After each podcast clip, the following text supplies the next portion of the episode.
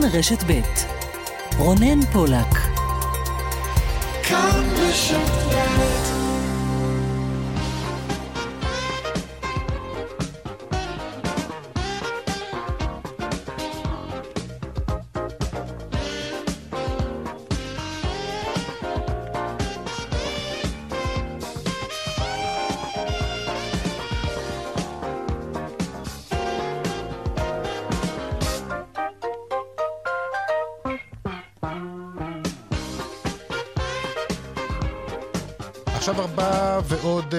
שש דקות. צבע הכסף, התוכנית הכלכלית כאן ברשת ב', שלום לכם, שבוע טוב, מפיקת התוכנית היום היא הילה פניני, טכנאי השידור רומן סורקין, אני רונן פולק, המייל שלנו כסף כרוכית כאן.org.il, אנחנו מיד מתחילים.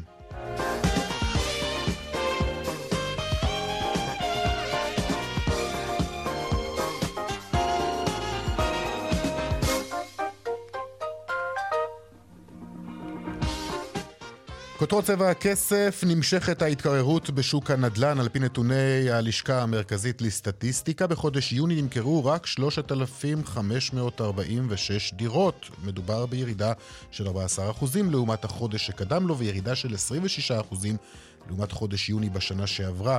ההתקררות נרשמת גם בהיקף המשכנתאות שלקח הציבור בחודש יולי. מיד נרחיב בנושא הזה. הקטל בכבישים, 19 בני אדם נהרגו בכבישי הארץ בתוך שבוע. ננסה לבדוק אה, כמה פתרונות טכנולוגיים גם יש למאבק הזה בתאונות הדרכים וכמה זה עולה. לראשונה חברת דיסני פלוס עוקפת את נטפליקס במספר המינויים. נדבר על כך ובעיקר על הסרט הרע שעובר על ענקית הסטרימינג נטפליקס. ועוד בהמשך טיסה לבטומי או ללרנקה, האם הייתם מוכנים לטוס ליעדים אלו משדה התעופה רמון בערבה? נכון, עבור רובכם מדובר אה, בנסיעה ארוכה של שלוש, אולי ארבע שעות מאזור המרכז לערבה, אבל אם היינו אומרים לכם שפערי המחירים בין הטיסות מנתב"ג או מרמון הם אה, יותר מפי שניים, mm, אולי תחשבו על זה שוב, אה? אפשר לחסוך קצת כסף למשפחה. עוד מעט נהיה גם עם המחירים ובכלל ננסה להבין למה טיסה מנתב"ג ללרנקה, טיסה של כמה? פחות מ-50 דקות? 550 דולר. עכשיו, באוגוסט, מחירים לא... פשוט זה לא יאומן המחירים האלו. נעסוק בכך, ועוד בהמשך הדיווח משוקי הכספים, אה, כשברקע גם מחר אה, יתפרסם מדד המחירים לצרכן. אה, נעסוק בזה, ועוד עניינים שיהיו לנו בהמשך. אלה הכותרות, אנחנו כאן עד חמש, מיד ממשיכים.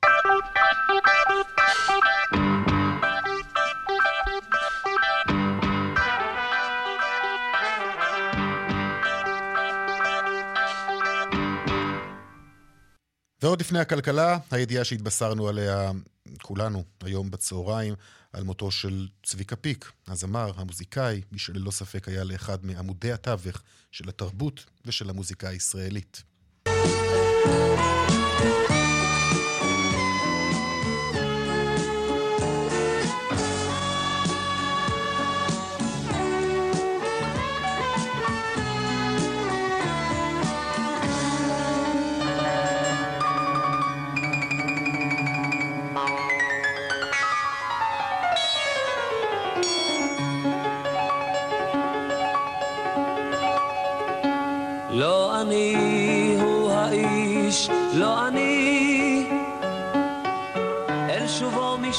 צביקה פיק הלך אה, לעולמו בביתו בגיל 72, השאיר אחריו משפחה אוהבת ועשרות שירים ופזמונים שהפכו לנכס הון ברזל במוזיקה הישראלית. שלום דורית אסרף מזרחי, עורכת התרבות שלנו. שלום רונן, באמת ידיעה שאנחנו מתקשים לבשר עליה. הוא, כמעט, הוא היה כמעט בן 73, באמת מדובר באייקון תרבות, אחד המלחינים והמוזיקאים הגדולים. לפני שנדבר קצת על האיש, נספר שהוא נמצא מת בביתו, אחרי שלא הצליחו להשיג אותו בטלפון. שירה מנור, מי שהייתה בת הזוג שלו עד לפני כמה שנים, הגיעה לבית ברמת השרון ומצא אותו ללא רוח חיים. לצביקה חמישה ילדים, שניים משותפים עם שירה, שלושה נוספים מהמלחינה שמרית שמור, דניאלה ושרונה כולנו uh, מכירים. Mm-hmm. נספר עליו קצת, צביקה נולד uh, בפולין בשם הנריק פיק, מגיל חמש הוא למד מוזיקה קלאסית, ובשנת 1957 הוא עלה לארץ והמשיך ללמוד. אה, הוא היה גיטריסט בכמה להקות, אבל אתה יודע שהפריצה הגדולה הגיעה ב-1970, שם הוא נבחר לשחק את קלוד במחזמר שיער, שם הוא גם הפך לכוכב וגם זכה בפרס שחקן השנה על תפקידו במחזמר. משם בעצם הדרך לליקוד פרסים הייתה מאוד קצרה, הוא היה זמר השנה מ-1977 עד 1980, גם בכל ישראל, גם בגלי צה"ל. אין ספק שהיה מדובר בתופעה, הבגדים, השיער, בהמשך הצטרפו המשקפיים, עם מראה של רוקסטאר שאולי התאים יותר לחו"ל, לא תמיד אה, ידעו אצלנו איך לבלוע את צביקה. בשנת 1998 אה, הוא הלחין את השיר דיווה. איתו זכתה דנה באירוויזיון, הוא היה שופט במשך חמש שנות בתוכנית הריאליטי המוזיקלית כוכב נולד, אחר כך הוא השתתף בריאליטי המאסטרו, שבעצם עקבו אחרי חייו. אה, בשנת 2013 אה, הוא השתתף בתוכנית הדוקו-ריאליטי גולדסטאר. אני לא יודעת אם אנשים מבינים עד כמה הוא אהב כדורגל. בואו נשמע קטע מראיין שלו למני פאר, זיכרונו לברכה. כרגע אני בסך הכל מתאמן. אני רחוק מאוד מהכושר של ליגה לאומית כושר גופני. מה התפקיד שלך בקבוצה? אני משחק בהתקפה.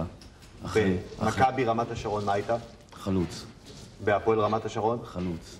אז בהפועל יהוד? מקווה שאני גם כן חלוץ. אני רוצה להגיד לך משהו, כן. בצורה רצינית. אין לי שום מושג לגבי המשחק או לגבי התפקיד. כרגע האימונים הם קשים מאוד בשבילי. אה, אני נהנה מזה, אני אוהב את זה. תראה, אני לא יודע מה יקרה על המגרש, אבל העובדה שעל הבמה תישאר, צביקה פיק. השאלה, איך ישפיע עליך הכושר שתקבל על המגרש בליגה הלאומית על ההופעה הבימתית שלך? קודם כל, אה, גם בהופעות שלי הכושר, אה, זאת אומרת, אני לא בין אלה שעומד על המקום ולא, ולא עושה שום דבר. כשאני בכדורגל, התנועות שלי של כדורגלן, כשאני על הבמה, התנועות שהן... אה, זאת אומרת, זה עניין של החלטה, מה שאתה רוצה לעשות. אתה הרי גם כן שיחקת איתי כדורגל. אני החלטתי לטובת הכדורגל לפרוש ממנו, כן. אתה מתעקש. אני מתעקש. כן, על הבמה תישאר צביקה פיק, הוא אמר לו. בשנת 2018, אה, בטיסה מלונדון לישראל, הוא עבר אה, אירוע מוחי, המטוס נחת בווינה, הוא טופל שם, אחר כך הגיע לאיכילוב. הוא ניסה להתאושש מהאירוע, אבל אני יכולה להגיד שזה לא ממש הצליח. אה, נקבעו לו הופעות השנה בגריי, אבל הם בוטלו ממש ברגע האחרון. נחמה קטנה, בשנת 2019 עיריית חולון החליטה להעניק לו פרס מפעל חיים. הוא אמנם לא הצליח להגיע לטקס, אבל הוא שמח מאוד מהפרס. אנחנו כמובן נחכה למועד הלוויה ונמשיך לעדכן. בהחלט. דורית אה, אסף מזרחי, תודה רבה לך. תודה, רונן.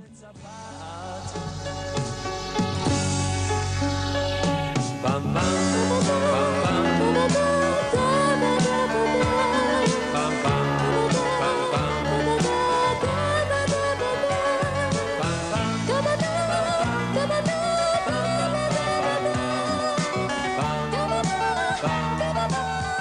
צביקה פיק, אה, יהי זכרו ברוך, נתנחם בכך כמובן ששיריו האהובים וקולו הייחודי יישארו איתנו עוד הרבה מאוד שנים קדימה.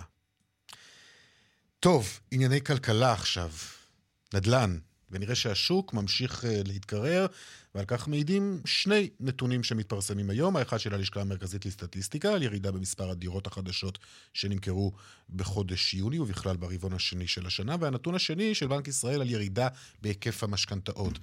שלום לך ליאל קייזר, כתבתנו לענייני כלכלה ומגישת uh, משחקי הכיס בכאן 11. שלום אה, רונן, צהריים טובים. נתחיל עם הנתונים. נתחיל עם הנתונים, נתחיל עם הלמ"ס. Uh, כמו שאתה אומר, בלשכה המרכזית לסטטיסטיקה מפרסמים היום את הנתונים על כמות הדירות החדשות שנמכרו בחודשים האחרונים, ובעצם כשאנחנו מסתכלים, רונן, על מה שקרה ברבעון השני של השנה, בשלושת החודשים שבין אפריל ליוני, אנחנו רואים ירידה של 14 אחוזים, כמעט 14 אחוזים וחצי, ביחס למה שקרה בשלושת החודשים הראשונים של השנה.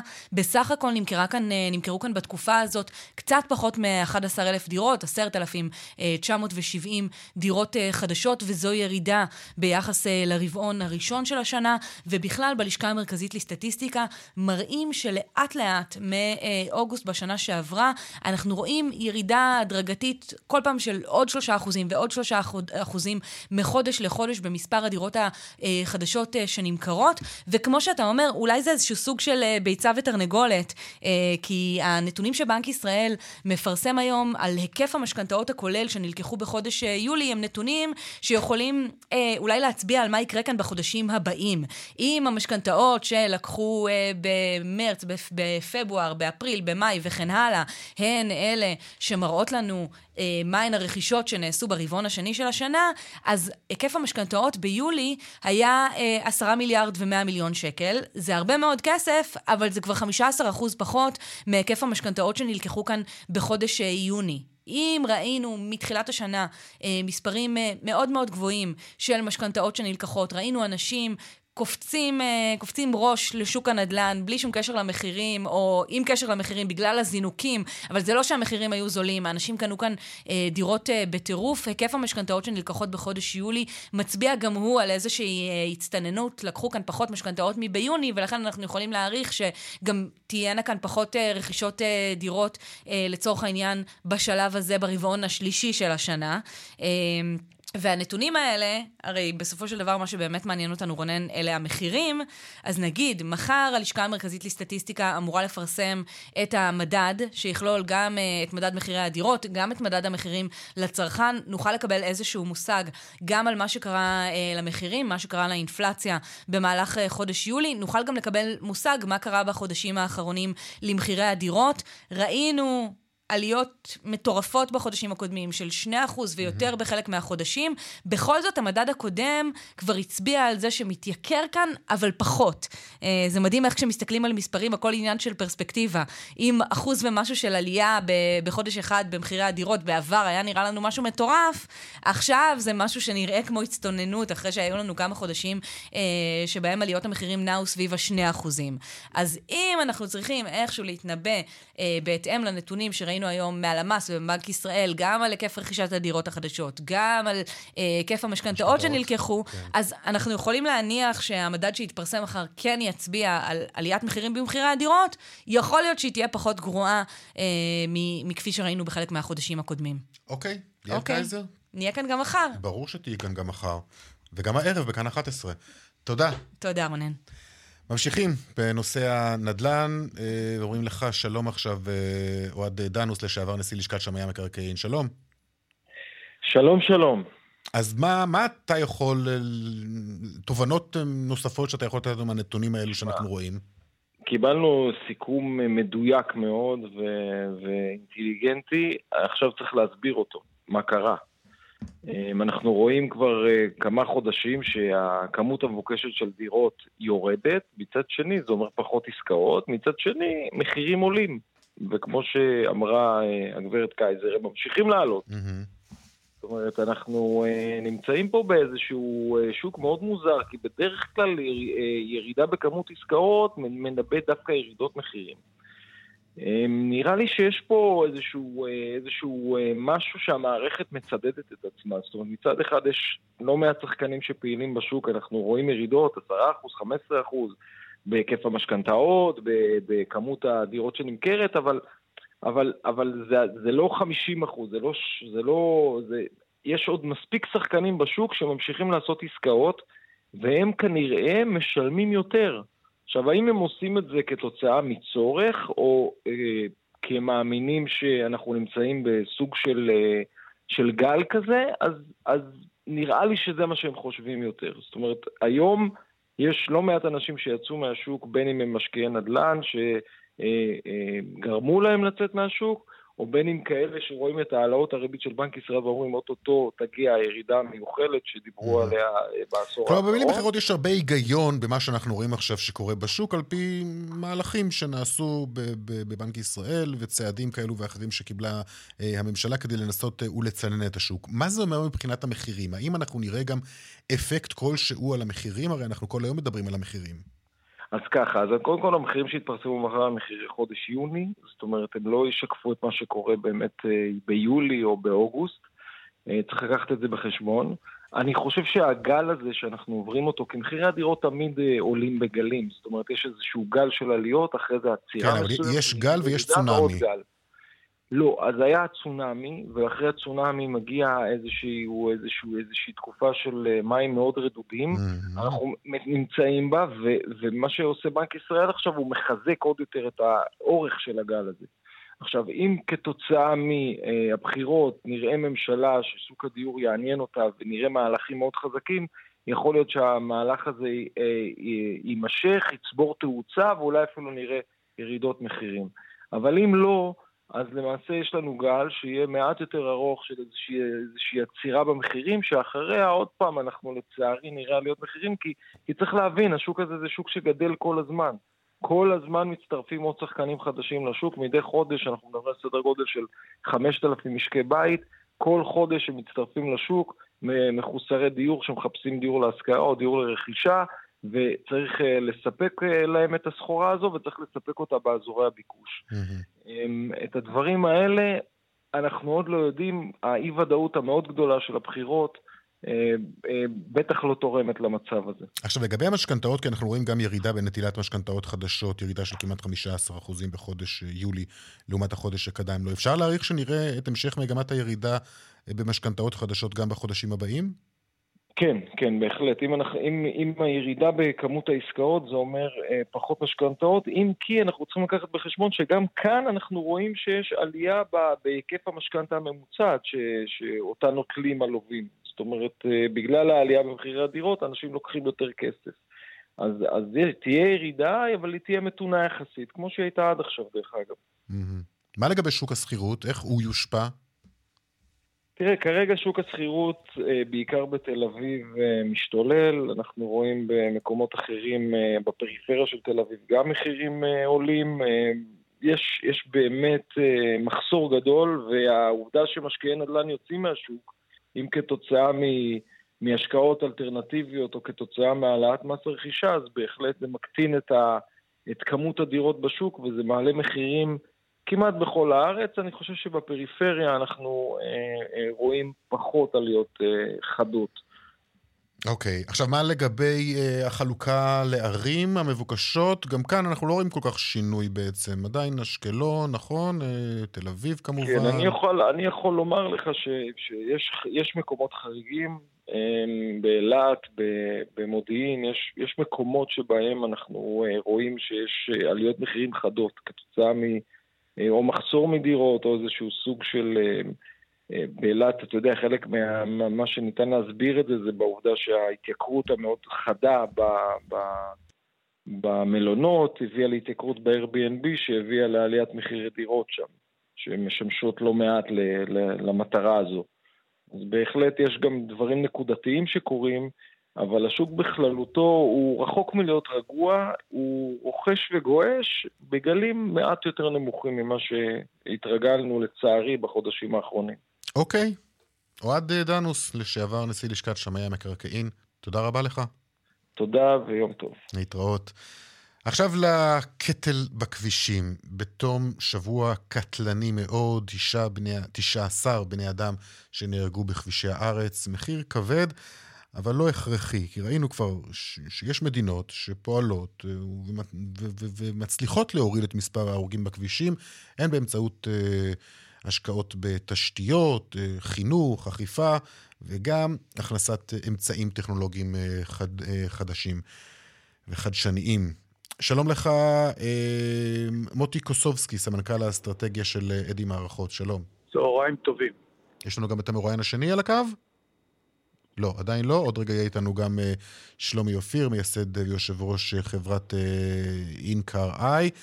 Uh, מוטי, מה, מה המערכות שלכם יודעות לעשות? תראה, אה, יש פה למעשה, אפשר לחלק את כל... אני, דבר ראשון, רוצה להשתתף בצערם של כל ההרוגים, ובאמת זה נורא לשמוע את הדבר הזה, אבל זה באמת לא מפתיע. אבל אה, גם אפשר לחלק את כל ה... כשמדברים על פתרונות בעצם לשני ערוצים אה, מקבילים. אחד זה התשתיות, שזה באמת לוקח הרבה מאוד זמן. דבר שני זה אמצעים טכנולוגיים שיכולים לתת פתרון למחר בבוקר.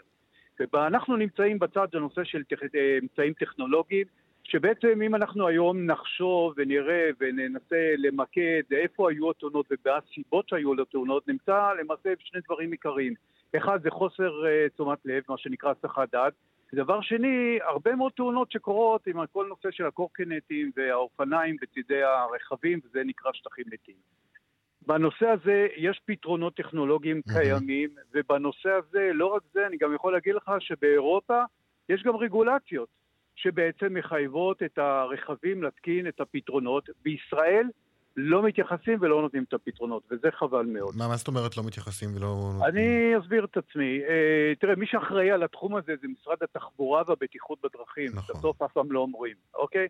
המשרד בעצם צריך אה, ליזום אה, מה שנקרא בדיקות, אה, איזה אמצעים נמצאים, אה, איך אפשר להכניס אותם, כי ללא רגולציה אף אחד לא יבוא ויתקין אה, מערכות בטיחות, אף אחד לא יתנדב לעשות את הדבר הזה.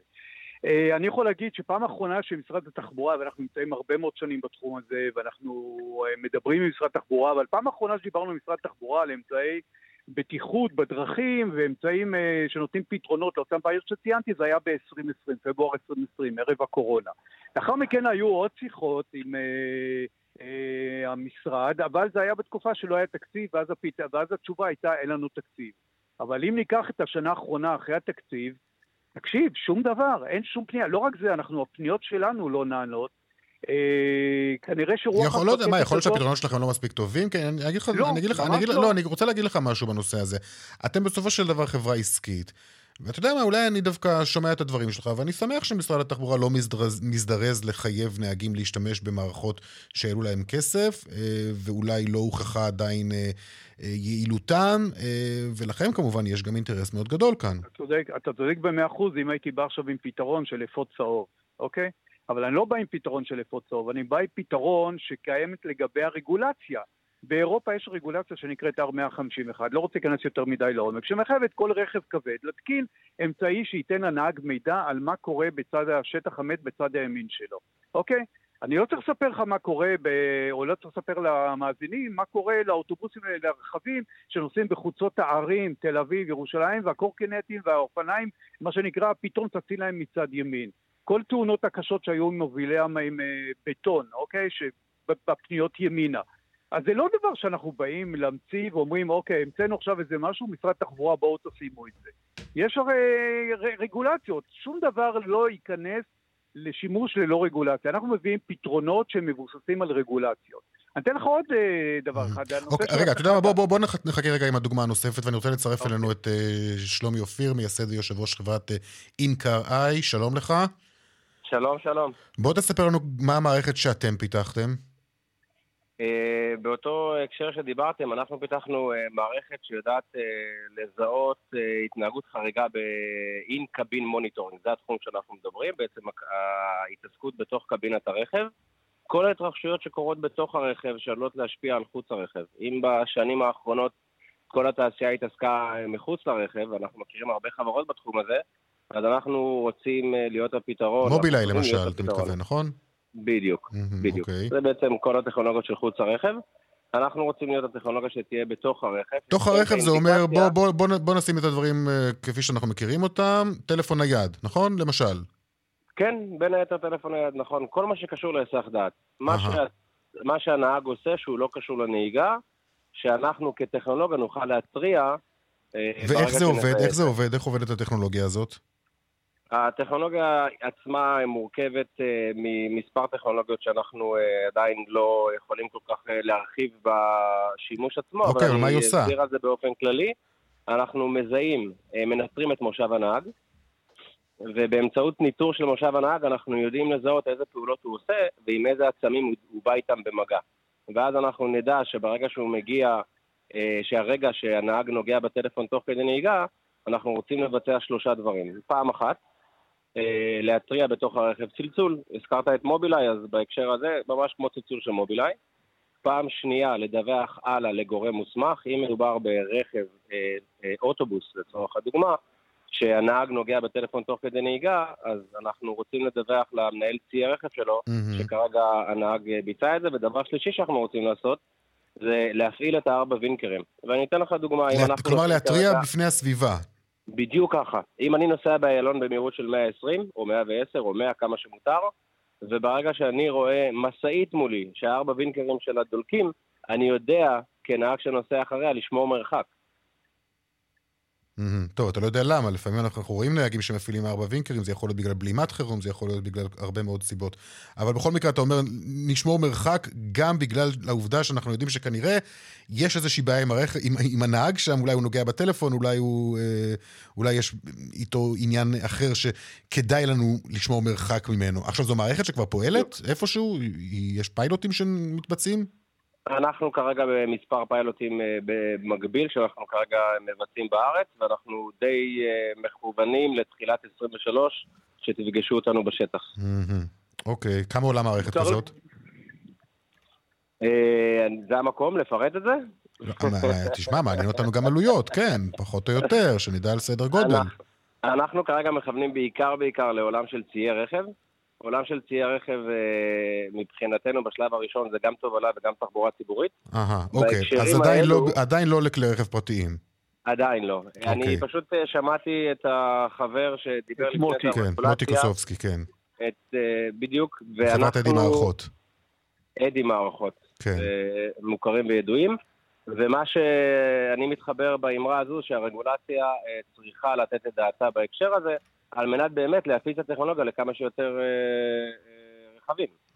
אני, אני, אפשר לתת דוגמה מעשית מלא מדינת ישראל, מה שנקרא עין אבי בעירו. יש לנו מערכת מקבילה למערכת שמבחינת מה ששלומי כרגע תיאר, מערכת שיושבת באוטו, מערכת עם מצלמה, נקראת Driver Monitoring System, שיודעת לזהות את הפנים של הנהג, ובמקרה שיש לו התנהגות שגורמת לתאונה, עצימת עיניים, הבטחת דעת, דיבור בטלפון, עישון וכדומה, היא מתריעה. באותה דרך ששלומי תיאר. אבל מה, בישראל זה לא הולך, אבל עכשיו אנחנו סיימנו פרויקט גדול מאוד בהודו, התקנו לקרוב ל-1,500 משאיות תובלה של אמזון בהודו את המערכות שלנו, והורדנו שם את תאונות הדרכים בצורה דרסטית. אז אם בהודו זה יכול לעבוד, למה במדינת ישראל אף אחד לא מוכן להתייחס לזה? שאלה שצריך לשאול את האנשים כן, במשרד התחבורה. כן, בהחלט, הטכנולוגיות קיימות, אה, אבל כנראה שאין... דורשים כרגע, לפחות אגב, לא בממשלה. אגב, המחיר של המערכת שלנו לזיהוי של הסחת אה, דעת ונהג היא לא יותר מ-1,600 שקל, כולל מע"מ, כולל התקנה ברכב. הנה מחיר סביר לחלוטין, שהיו צריכים מחר בבוקר לקבל לגבי כן. הרגולציה. אוקיי, חברים, זמננו תם. רצית להוסיף משהו לסיום, אה, שלומי? כן, בזמן שכל מערכת אחרת מנטרת את אזור הכתפיים ומעלה, אנחנו מנטרים את כל גוף הנהג ויודעים לזהות את הרגע שהוא נגע בטלפון, סדר גודל של 4 עד 5 שניות לפני שמערכות אה, אחרות יודעות לזהות את זה. אוקיי, מעניין בהחלט. Uh, טוב, שלומי אופיר, מייסד ויושב ראש חברת uh, אינקר איי, תודה רבה לך ותודה גם לך, מוטי קוסובסקי, סמנכ"ל האסטרטגיה של אדי מערכות. תודה, תודה לשניכם. שנמצא בבטיחות ושלא נשמע מתאונות. בהחלט. אמן ואמן. עכשיו נברר מה קורה בכבישים.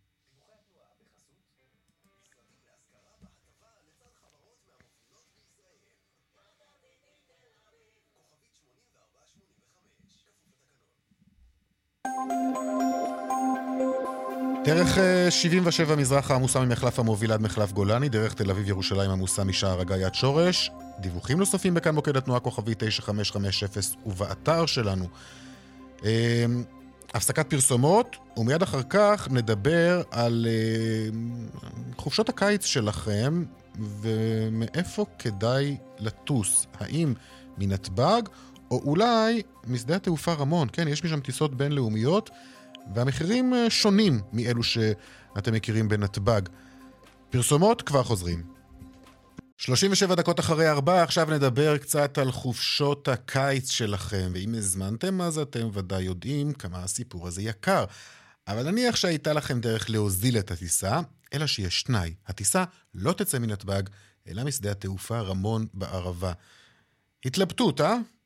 בואו נראה מה הפער במחירים, אולי זה יעזור לנו, לכם, קצת אה, להתלבט פחות. שלום תמר אה, גרזון, סמנכ"לית השיווק והדיגיטל חברת ארקיע, שלום. היי רונן, מה שלומך? תודה, מה שלומך? בסדר גמור. בואי נתחיל ממש בהתחלה. אתם התחלתם להפעיל טיסות בינלאומיות משדה התעופה רמון, נכון? ממש בימים האחרונים. נכון, נכון. באמת אה, ארקיע לראשונה מוציאה טיסות בינלאומיות משדה תעופה רמון שליד אילת. אה, גם ללרנקה, גם לבתומי, זה באמת משהו מאוד אה, אה, חדש. אלה שני היעדים היחידים שאתם כרגע מפעילים? כרגע יש לנו את שני היעדים האלה, זה שני יעדים מאוד מאוד פופולריים, גם קפריסין כמובן, גם גיאורגיה, יעדים שישראלים מאוד מאוד אוהבים. על כמה טיסות מדובר? אז כרגע יש לנו שמונה טיסות בחודש אוגוסט בלבד, שזה כמובן, אתה יודע, חודש עם הביקושים הגבוהים ביותר. אנחנו נותנים פה איזושהי הזדמנות למשפחות שמחפשות אה, חופשה קיצית, בטח ב... אה, אזור הדרום, אבל גם לא רק באזור הדרום, בעלויות נמוכות יותר. ואנחנו ממש התחלנו את זה עכשיו, טיסת ההשקה הייתה ביום חמישי האחרון, ואנחנו מאוד מאוד מקווים שתהיה היענות, כי בסך הכל זה משהו שהוא mm-hmm. לטובת תושבי הדרום, וכמובן גם העלויות יותר נמוכות. כן. אגב, לא רק לתושבי הדרום, גם אם מישהו גר באזור המרכז, הוא רוצה פשוט לקחת את הרכב ולנסוע עם המשפחה אה, שלוש-ארבע שעות אה, מאזור המרכז אה, לדרום, להחנות את הרכב שם, כמדומני גם בחינם החנייה שם, נכון? לגמרי, זהו. אז, אז יש פה עוד יתרונות מעבר למחיר, ואכן כך, גם משפחה ממרכז הארץ כמובן יכולה להגיע. החנייה היא חינם, אנחנו יודעים ומכירים שבנתב"ג החנייה עולה לא מעט. שם היא חינם, אין שם תורים, בטח לא מה שאנחנו רואים בנתב"ג, התורים הארוכים משתרכים בתקופת. אה, יש דיוטי פרי אה, יחסית אה, קטן, כן? זה לא אותו דיוטי פרי. כן, אוקיי, מן הסתם, בסדר. כן, כן. אבל מצד שני, לא צריך להגיע ארבע שעות לפני הצ'קין, אפשר להגיע רק שעתיים לפני הצ'קין. אין עומס, יש מקום חניה חינם, זאת אומרת, יש פה הרבה מאוד יתרונות. אני יודעת שיש אנשים היום שקצת חוששים להגיע לשדה, לעמוד בתורים, הטרולי, העניינים, כל הדברים האלה, אז שם הרבה יותר נוח. כן, טוב, אנשים גם חוששים מלנסוע נסיעות כאלה ארוכות, את יודעת, זה גם כן שיקול שצריך לקחת בחשבון. אבל בואי נדבר על המחירים רגע, כי בסופו של דבר כן. מה שכנראה אה, ידרבן אותנו לנסוע אה, לערבה או לנתב"ג, זה גם המחירים. זה גם המחיר, נכון. נכון, טיסה מנתב"ג לעומת טיסה מרמון לאותו היעד באותם תאריכים. על אילו נכון. פערים אנחנו מדברים? אז זהו, אז קודם כל אנחנו מדברים על פערים של עשרות אחוזים. אה, אם לדוגמה, וגם חשוב להגיד, אוגוסט זה שיא העונה, כמו שכולנו כן, יודעים. כן, כן, כמובן, אוקיי, בואי נתחיל. ברור שהמחירים הם גבוהים יותר באוגוסט. בתומי. בתומי. אז בתומי יש לנו מנתב"ג ב-549 דולר, בין ה-19 ל-22 לשמיני, ברמון 239 דולר. זאת אומרת, יש לנו פער של 56 אחוזים. בלרנקה 179 דולר, לעומת 559 אה, עוד טיסה ללרנקה, 249, ממש חצי, לעומת 529. המחירים שאנחנו בעצם מציעים כרגע ברמון זה מחירי השקה. המטרה שלנו זה באמת לייצר את הביקושים, שאנשים יכירו את הטיסות האלה, ו- ובאמת ייהנו מכל היתרונות שיש בדבר okay. אוקיי. הזה. טוב, אז את מדברת על מחירי השקה. אה, מצד שני, אני אומר לעצמי, מה, זה מחיר המדף שלכם בנתב"ג? 550 דולר? ואת יודעת, תסלחי לי שאני קצת פחות מתלהב מזה, אבל אנחנו מדברים על מה, טיסה של 40, 50 דקות, מרחק אווירי קטן יותר אולי מהמרחק בין נתב"ג לאילת, במחיר של 550 דולר? אז, אז זהו, אז כמו, כמו שהתחלתי להגיד מקודם גם, בסופו של דבר אנחנו נמצאים בהעונה, עונת התיירות. בוא, לא איך, נשפע... איך את מתמחרת 550 דולר לטיסה של 40 דקות? אז, אז יש, פה, יש פה עניין של ביקוש והיצע. בסוף הכל מתבסס על זה. ככל שיש ביק, יותר ביקושים, בדרך כלל ככה מחירים עולים. דרך אגב, זה מאוד תלוי אה, בהתנהגות הצרכנית ואיך מזמינים, אבל בדרך כלל זה עובד ככה.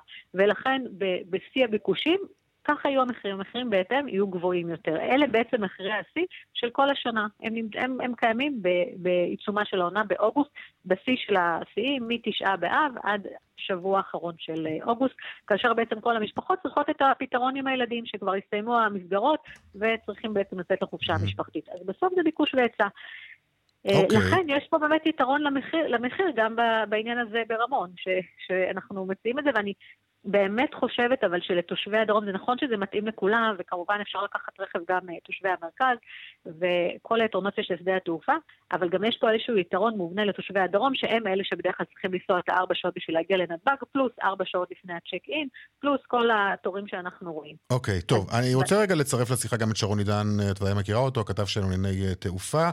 אה, שרון, שלום, אתה איתנו? כן, שלום. שרון. אהלן, שרון. תגיד, 550 אה, דולר בעצם מנתב"ג, זה המחירים שמדברת עליהם, אה, כמובן יש פערים מאוד גדולים, ואם אתה שואל אותי אז לנסוע ברמון, לשדה התעופה רמון בחצי מחיר, זה כמובן משתלם, אבל אני מתייחס למחיר הבסיסי שמדובר עליו, אלה המחירים בנתב"ג? שרון.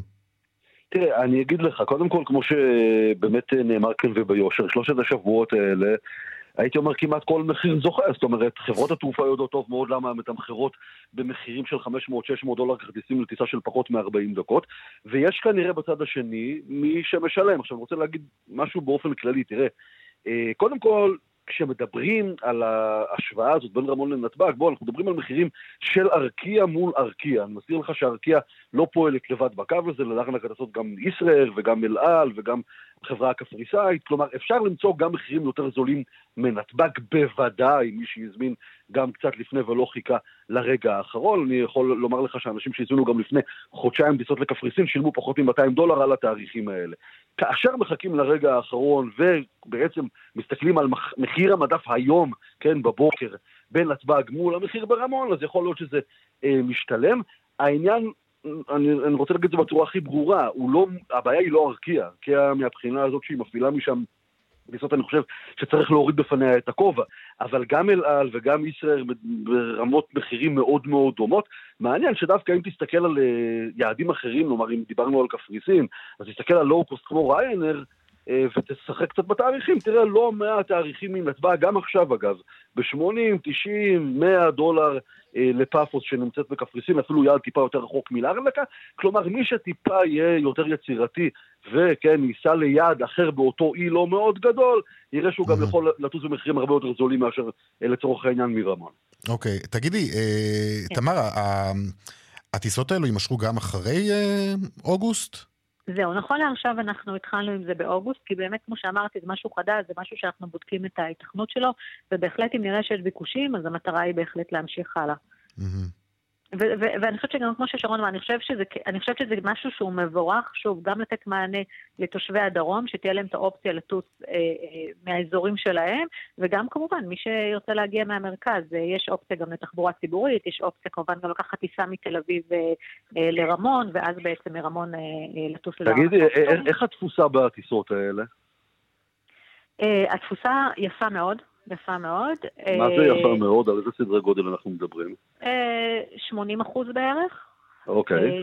אבל שוב, אנחנו מדברים פה על אוגוסט, על שיא העונה, אבל אנחנו כמובן נראה את זה גם עבור... הטיסת ההשקה יצאה ביום חמישי. כן. האחרון, ויש לנו עוד, עוד ארבע טיסות שבועיות בכל שבוע, זאת אומרת עוד שמונה טיסות עד סוף החודש. כן. אתם יודעים מי בעיקר מגיע? אנשים מהמרכז או מהדרום? אז זהו, בעיקר זה אנשים מהדרום, אבל אני חייבת להגיד ש, שכן ראינו... מה זה דרום? דרום זה אילת או גם באר שבע לצורך העניין? לא, גם באר שבע. זה כל אזור הדרום. כל אזור הדרום, גם מבאר שבע. בדרך כלל מבאר שבע יש גם הסעות חינם למי שמעוניין. אה, אז גם באר שבע, גם אילת, כל אזור הדרום. אבל כן, אני, אנחנו גם פוגשים משפחות שמגיעות מהמרכז בגלל המחיר, בגלל הנוחות. אוקיי. Okay. טוב, אה, אופציה ששווה לקחת אותה בחשבון בהחלט, אה, כשהולכים לסגור אה, חבילה או טיסה. במיוחד שמדובר במשפחה. זה נושא אחד מילא, אבל משפחה, חמש נפשות, זה יכול להיות, אלה יכולים להיות פערים גדולים מאוד. תמר גרזון, סמנכ"לית שיווק ודיגיטל חברת ארקיע, תודה רבה לך. תודה רבה לכם. ותודה גם לך, שרון עידן. תודה רונן, אולי רק משפט אחד כן. חשוב. בהקשר הזה, תראה, אני חושב שצריך לזכור, בסוף, בתקופות האלה של יולי-אוגוסט, מי שמקדים ומזמין מראש, בדרך כלל תופס מחירים מאוד מאוד טובים והגיוניים, לא צריך לחכות לרגע האחרון, מי שמחכה לרגע האחרון בעצם משלם כרטיסים של 500-600 דולר, שאני אה, מבטיח לך שאם תסתכל כן. עוד שלושה ארבעה חודשים היום, תראה מחירים כאלה לניו נדמה לי שזה הוויכוח אנחנו... הקבוע בינינו, שרון, אבל אני, הקבוע, ו... נכון, אבל אני רוצה להגיד אני... לך שלמרות הכל, עדיין, אני בטוח שאם תפתח את המיילים שלך ואת ה... כל ההתראות שאתה מקבל, אתה תראה שעדיין צצות לך פה כל מיני הזדמנויות כאלה ואחרות. נכון, נכון אתה צריך להיות יותר ספונטני, לא תמיד היעד שרצית, באמת אבל... בשלושת השבועות האחרונים של אוגוסט רונן זה, זה יותר מורכב. אני כן חושב שכולנו צריכים לשאול את עצמנו את השאלה, איך הגענו אבל באמת למצב, אתה יודע, חברות התעופה שעד לא מזמן, כן, גם אנחנו עזרנו להם משלמי כספי המיסים הרבים מאוד שאנחנו משלמים כדי שהם לא יקרסו ובצדק, אני מזכיר לך, אנשים היו בחל"ת, חברות כמעט אה, אה, אה, קרסו. איך יכול להיות שבסוף אנחנו בעצם מוצאים טיסה לקפריסין ב-600 דולר? מדהים, כי לא כל העולם זה היצע וביקוש, ופתאום שוכחים עוד כמה פרמטרים אחרים שהיו שם, אבל בסוף, כן. אם יש בצד השני מי שמשלם, אתה יודע, קטונו גם... זה לא יאומן, אנחנו אשכרה מתלהבים מטיסה שמציעים לנו ב-250 דולר במקום 500 ללארנקה. אמ, זה פשוט לא להאמין. פרופורציות, מה שנקרא. ובאמת צריך כל הזמן לזכור את הדבר הזה במגירות העליונות ככה למעלה של הראש. שרון עידן, תודה. תודה, רונן. דרך החוף צפונה עמוסה לסירוגין ממחלף רבין עד מחלף קיסריה, בדרך שש צפונה עמוס ממחלף נחשונים לסירוגין עד עין תות. דיווחים נוספים בכאן מוקד התנועה כוכבי 9550 ובאתר שלנו. עכשיו אה, שמונה דקות לפני חמש, אה, וזה הזמן לדיווח משוקי הכספים. 102 bid for 108 sold. 200, take them. שלום רונן מנחם, כלכלן ראשי, מזרחי טפחות. שלום רונן, מה שלומך? תודה, מה שלומך? מה שלום השווקים? אז אה, הבורסה סיימה היום במגמה מעורבת, למרות רוח גבית חזקה מהעליות שהיו ביום שישי בוול סטריט. תל אביב 35 אה, עלה בחצי אחוז, ואף תל אביב 90 ירד בשתי עשיריות. היום בלטו בעליות ענפי הביומד, הנפט והגז אה, והבנקים, כשמנגד חברות הביטוח רשמו ירידה של כחצי אחוז בממוצע. בשוק אגרות החוב ראינו היום מגמה חיובית קלה, טלבון שקלי עלה 4 מאיות וטלבון צמוס סגר עם עלייה של 8 מאיות. וכעת מחכים למדד יולי שפורסם מחר לאחר המסחר. מה, מה צפוי להיות בעצם אחר המדד? אה, מהן תחזיות האינפלציה? אז ההערכות שיש כרגע זה שהמדד עלה בין 0.6 ל-0.8 אחוז, אה, סעיפי המזון והדיור ממשיכים לעלות, וזה יביא את האינפלציה לקצב שנתי של 4.6 עד 4.8 אחוזים, שזה הרבה מעבר לרמת היעד של אחוז אחד עד 3 אחוזים. אומנם מדובר בחצי מהאינפלציה בקצב האינפלציה בחו"ל, אבל למרות זאת בנק ישראל אה, יוכל, אם ירצה, להודיע בשבוע הבא על העלאת ריבית נוספת של עד uh, חצי אחוז. Mm-hmm. במבט להמשך, אני רק אוסיף שאיסוף השקל וירידה של מחירי הסחורות לאחרונה והאנרגיה יכולים להביא למדדים יותר נמוכים בחודשים הקרובים. Mm-hmm. אגב, האינפלציה שפורסמה בסוף השבוע בארצות הברית, ראינו שם כבר מגמה שונה לגמרי. נכון? נכון, אה, הפעם הראשונה שהמדד למעשה לא עלה בחודשים האחרונים, הוא נשאר על אפס, האינפלציה קצת ירדה, אבל עדיין היא ברמה של מעל 8 אה, אחוזים, כך שאצלנו 4.5 אחוזים עדיין הפער הוא פער גדול מאוד. בהחלט. אוקיי. רונן מנחם, כלכלן ראשי, מזרחי טפחות, תודה רבה לך. תודה. להתראות. להתראות.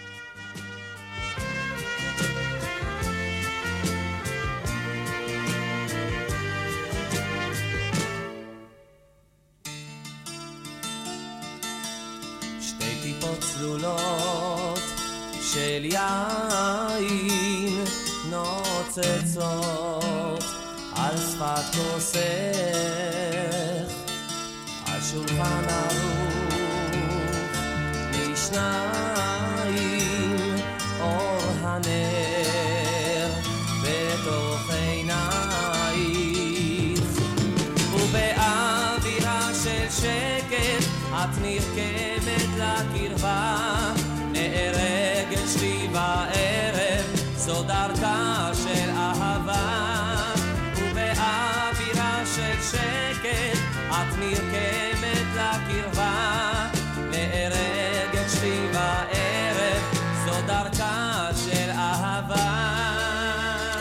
שולחן לשניים, צביקה פיק, נפרדים ברקע השיר אה, הזה. אמ, נספר לכם רצינו לעסוק אה, בהתחממות, אה, בתחרות הלוהטת בשוק הסטרימינג בין דיסני פלוס לנטפליקס, כשלראשונה אי פעם דיסני פלוס עקפה את נטפליקס במספר המינויים. לא הספקנו, לא נשאר לנו מספיק זמן לזה, כמובן, נעסוק בכך מחר. זהו, אנחנו אה, מסיימים את אה, צבע הכסף, מהדורת יום ראשון בשבוע, כשארבע דקות לפני חמש עכשיו, ואת התוכנית הזאת הפיקה היום הילה פניני. טכנאי השידור רומן סורקין, חגית אלחייני על דיווחי התנועה, אני רונן פולק, המייל שלנו כסף, כרוכית כאן.org.il. אנחנו ניפגש כאן שוב מחר בארבע בתוכנית נוספת של צבע הכסף. ערב טוב ושקט שיהיה לכם, סעו בזהירות. להתראות, ביי.